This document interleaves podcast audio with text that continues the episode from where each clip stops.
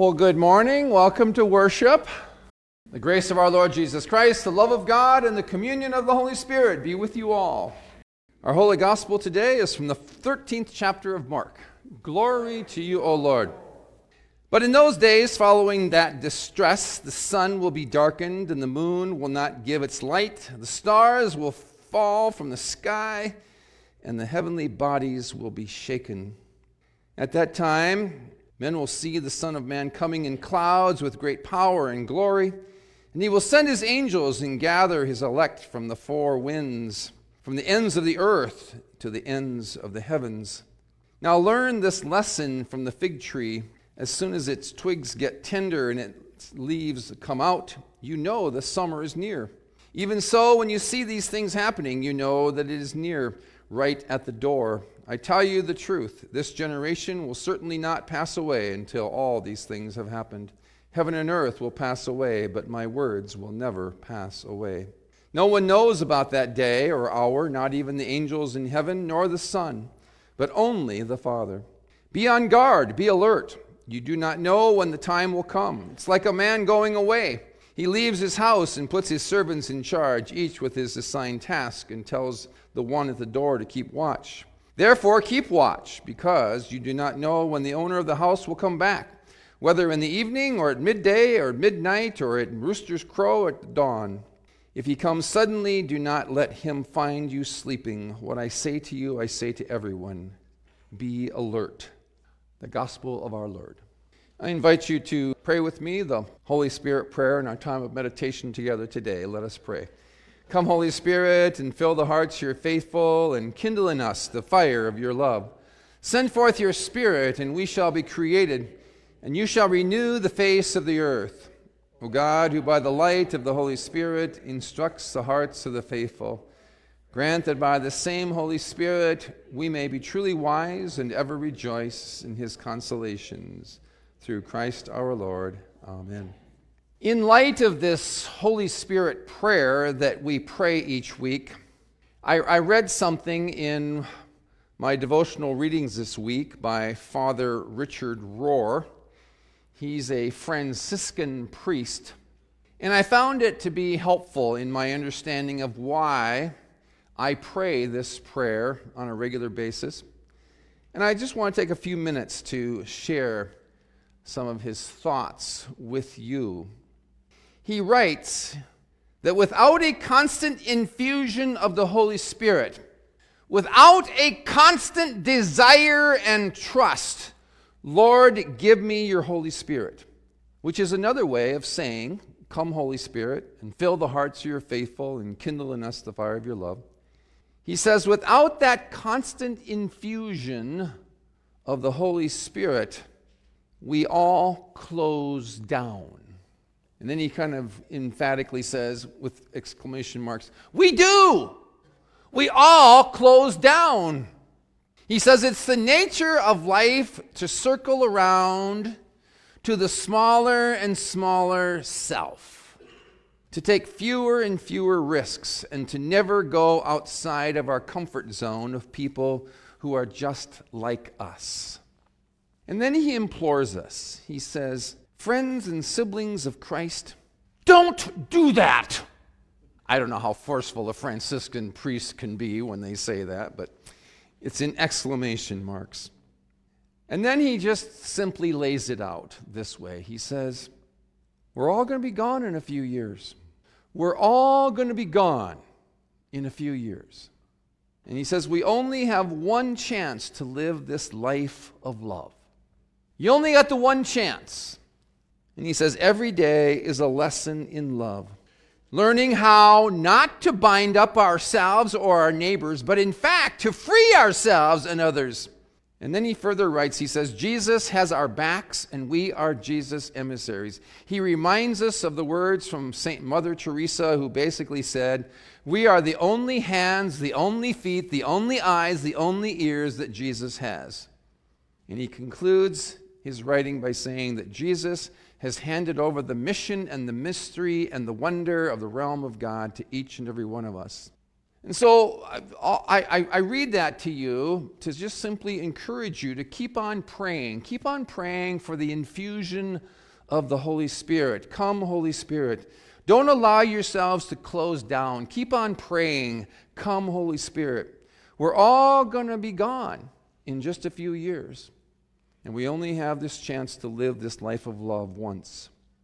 I just, I just found that to be helpful in, in my daily devotional life and how I pray this Holy Spirit prayer on a regular basis. Hopefully, you'll find that to be helpful too. Today and most of this month, the entire month of December, is a transition for us. Most of the world today simply sees today as another day. It's just December 3rd for most of the world. But in the Christian life, in our lives, those of us, especially who observe the liturgical calendar year, this is the beginning of a new year. And of course, it has a name Advent. And I don't know, I, th- I think you have, I think I've shared this with you before. The word Advent comes from the Latin word adventus. And in its simplest form, it means coming. Advent means coming. And when I think about the word Advent in this season, I think of other words too that are associated with that whole idea of coming. Words for me like anticipation, expectation, waiting, all of those different types of words um, speak to me, and they all speak to me a sense of hopefulness. Because when we, when, we have, when we have a sense of anticipation, we have a sense of expectation, and we're eagerly waiting, there's always a sense of hopefulness. And yet, you know, it's also interesting that I, I, have always felt and I've always thought it was kind of odd and kind of strange that we start off each Advent season with a biblical passage that has this apocalyptic message or feel to it. It doesn't matter which liturgical year it is, if it's year A, B, or C, every single year at the first Sunday of Lent, all of the passages start off with this sense of the apocalyptic. And I, I, I, I, I kind of wonder why that is. And I, I, don't have, I don't have a good answer for you other than because today is the, the, the theme of hope. And because ultimately one of, our, one of our Christian hopes is that Jesus will eventually come again. That, there, that that's, that's something that Jesus told us that would, would happen and in a certain sense, that was one of Jesus' prophecies to us that he would come again. And so there is this, I think this is a, a hope, again, another uh, one of the most hopeful signs. It shouldn't necessarily be seen as something that's something that we should fear or be scared of happening. Someone else who's kind of helped me in this whole process of thinking about this is Professor Karoline Lewis. She's a professor at Luther Seminary in St. Paul. She's actually the new she's the professor of preaching there. And one of the things that she poses to us is a question that got me thinking this week. Um, and, it's, and it has a lot to do with how I'm formulating this sermon today. She says, What will we do what will we do when we begin to realize fully? I'm not sure how we do that, but she says, What will we do when we begin to realize fully that the worship of God should be that which gives meaning to time here and now? And that, that question really stuck with me this week. What will we do when we realize fully that the worship of God should be that which gives meaning to time here and now. And as I thought about that, it occurred to me that the only reason why you and I have apocalyptic texts, that the only reasons why ap- apocalyptic expectations are even a part of our life is because of Jesus coming into the world. I mean, think about it. If God had not come the world through the incarnate person of Jesus Christ, Christianity itself would not even exist. Have you ever thought about that recently at all? That the reason why Christianity even exists at all is because of Jesus Christ. If God had not come into the world in the person of Jesus Christ, who or what would you have faith in? Well, you'd probably still have faith in God. But that means then that we would all still be direct descendants of Abraham, right? Maybe the whole entire world would be of the Jewish faith if it was if, if Jesus never came into the world. The, the, we would all still be direct descendants of Abraham.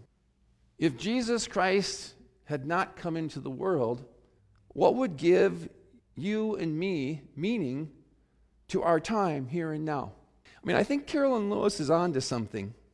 She says, I mean, when, when, she asks, and, and, and when we ask ourselves, what or who is it that gives us meaning? Who or what is it that gives us purpose in this life, in this time that we have here and now? The answer is Jesus Christ. The reason why you and I come here and gather together is because of the advent, because of the coming of Christ into the world. And think about it for a minute. We would not be doing any of this worship we wouldn't be doing any of this worship. We wouldn't have any of these church seasons of Advent or Christmas or Epiphany or Lent or Easter or Pentecost if it were not for the fact that God came into the world in the person of Jesus Christ. We would not have any kind of resurrection hope or promise if it were not for Jesus Christ. We would not have an expectation or a sense or an anticipation that Christ is going to come again if it were not for Jesus Christ. We would not be praying or asking for the Holy Spirit to come into our lives if it were not for Jesus Christ. Have I made my point clear? I guess that's another way of saying Jesus is the reason for the season, right? Oh, that's one of those old cliches things. But it's true. Jesus is the reason why we even have faith at all. It's the thing, Jesus is the, is, is the reason why we have purpose, the reason why we have meaning in this time that we have. And when we come to this full realization that our lives and our life of faith is only made possible because of the advent of Christ in the world, it reminds us that our time here is not our own time, that our lives revolve around God's time. And Karoline Lewis makes a nice assertion about that. She says, Our time is oriented by God's time, always has been and always will be, she says. She says, God entered into our time, and when God entered into our time in the person of Jesus Christ, it forever changed things. Because God decided to live and spend time with us in the life of Jesus Christ. And because God did that, it forever altered what time really means for us. And Jesus was very clear, I'm just going to make a little transition here now. Jesus was very clear that there will be a second coming. But he is also very clear when he said, About that day or hour, no one knows, neither the angels in heaven nor the Son, but only the Father. And for me, when I hear that, when I hear Jesus say that, for, for me, that's a game changer. It's a game changer in the sense that for me and my faith walk, he also says that we, should need, we need to stay awake, that we need to stay alert. And for me, staying awake and staying alert means asking myself the question each and every day. And this is how I stay alert and this is how I stay awake in the faith. And that is, is that each and every day I ask myself, what gives meaning to time here and now, today, for me? And I'm, I'm throwing that out to a suggestion for you. What gives meaning to time here and now for you? And the answer to that question is the fact that God lived time with us in the person of Jesus Christ, that God brought the kingdom of God near to us in the person of Jesus Christ, and that He taught us what it means to love and he lived amongst us and he showed us what grace is all about. He extended and showed what's, what mercy is all about, what compassion is all about. He lived a life of humbleness. He lived a life that was centered around meekness, and he taught us how to forgive. And if it wasn't for Jesus dying and overcoming death and the grave and rising from the dead, you and I wouldn't have a resurrection life or a resurrection hope. And yet, that is one of the things that keeps me awake and keeps me alert every single day of my life, knowing that the life, death, and resurrection of Jesus Christ is what makes it possible for me to have meaning in this world and in this time that I have. Or, as Karoline Lewis has succinctly said, God lived time with us, forever altering what time really means. Every day is another Advent day. Every day is another Advent day. It's another day of God in Christ through the gift of the Spirit. God just keeps coming, God just keeps showing up. And the Holy Spirit's presence that keeps showing up inspires us, coaxes us, coaxes us. Is, that, is, can you say that? Coax, coaxes, coaxes, coaxes us. Yeah, it's almost a tongue twister. Maybe I, I, I debated whether I should use that word. The Holy Spirit's presence inspires us, coaxes, and nudges us to say, Come, Holy Spirit. Come, Lord Jesus. And the only reason why we can even speak or think the name of Jesus is because God, John 3:16, God loved the world so much that he became one of us in the person of Jesus. He taught us and showed us love and he modeled love. He showed us what God's love is. And Jesus coming gives meaning to our time, our time here and now. It is his love that keeps us awake, keeps us alert, and it's all gift. It's all gift. Not even our own, it's not, not, not even our time is our own time.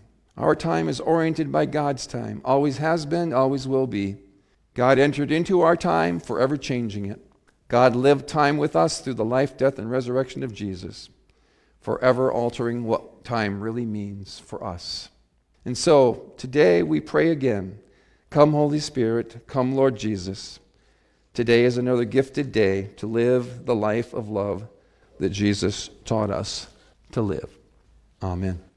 The peace of the Lord be with you always. I invite you to join me now as we pray together the prayer our Lord has taught us to pray. Our Father, who art in heaven, hallowed be thy name. Thy kingdom come, thy will be done, on earth as it is in heaven. Give us this day our daily bread, and forgive us our trespasses, as we forgive those who trespass against us and lead us not into temptation, but deliver us from evil. For thine is the kingdom, and the power, and the glory, forever and ever. Amen. The Lord bless you and keep you. The Lord make his face shine upon you and be gracious unto you. The Lord lift up his countenance upon you and give you peace. Amen. Amen. Hallelujah. Go in peace and tell what God has done. Thanks, Thanks be to God. God. Hallelujah.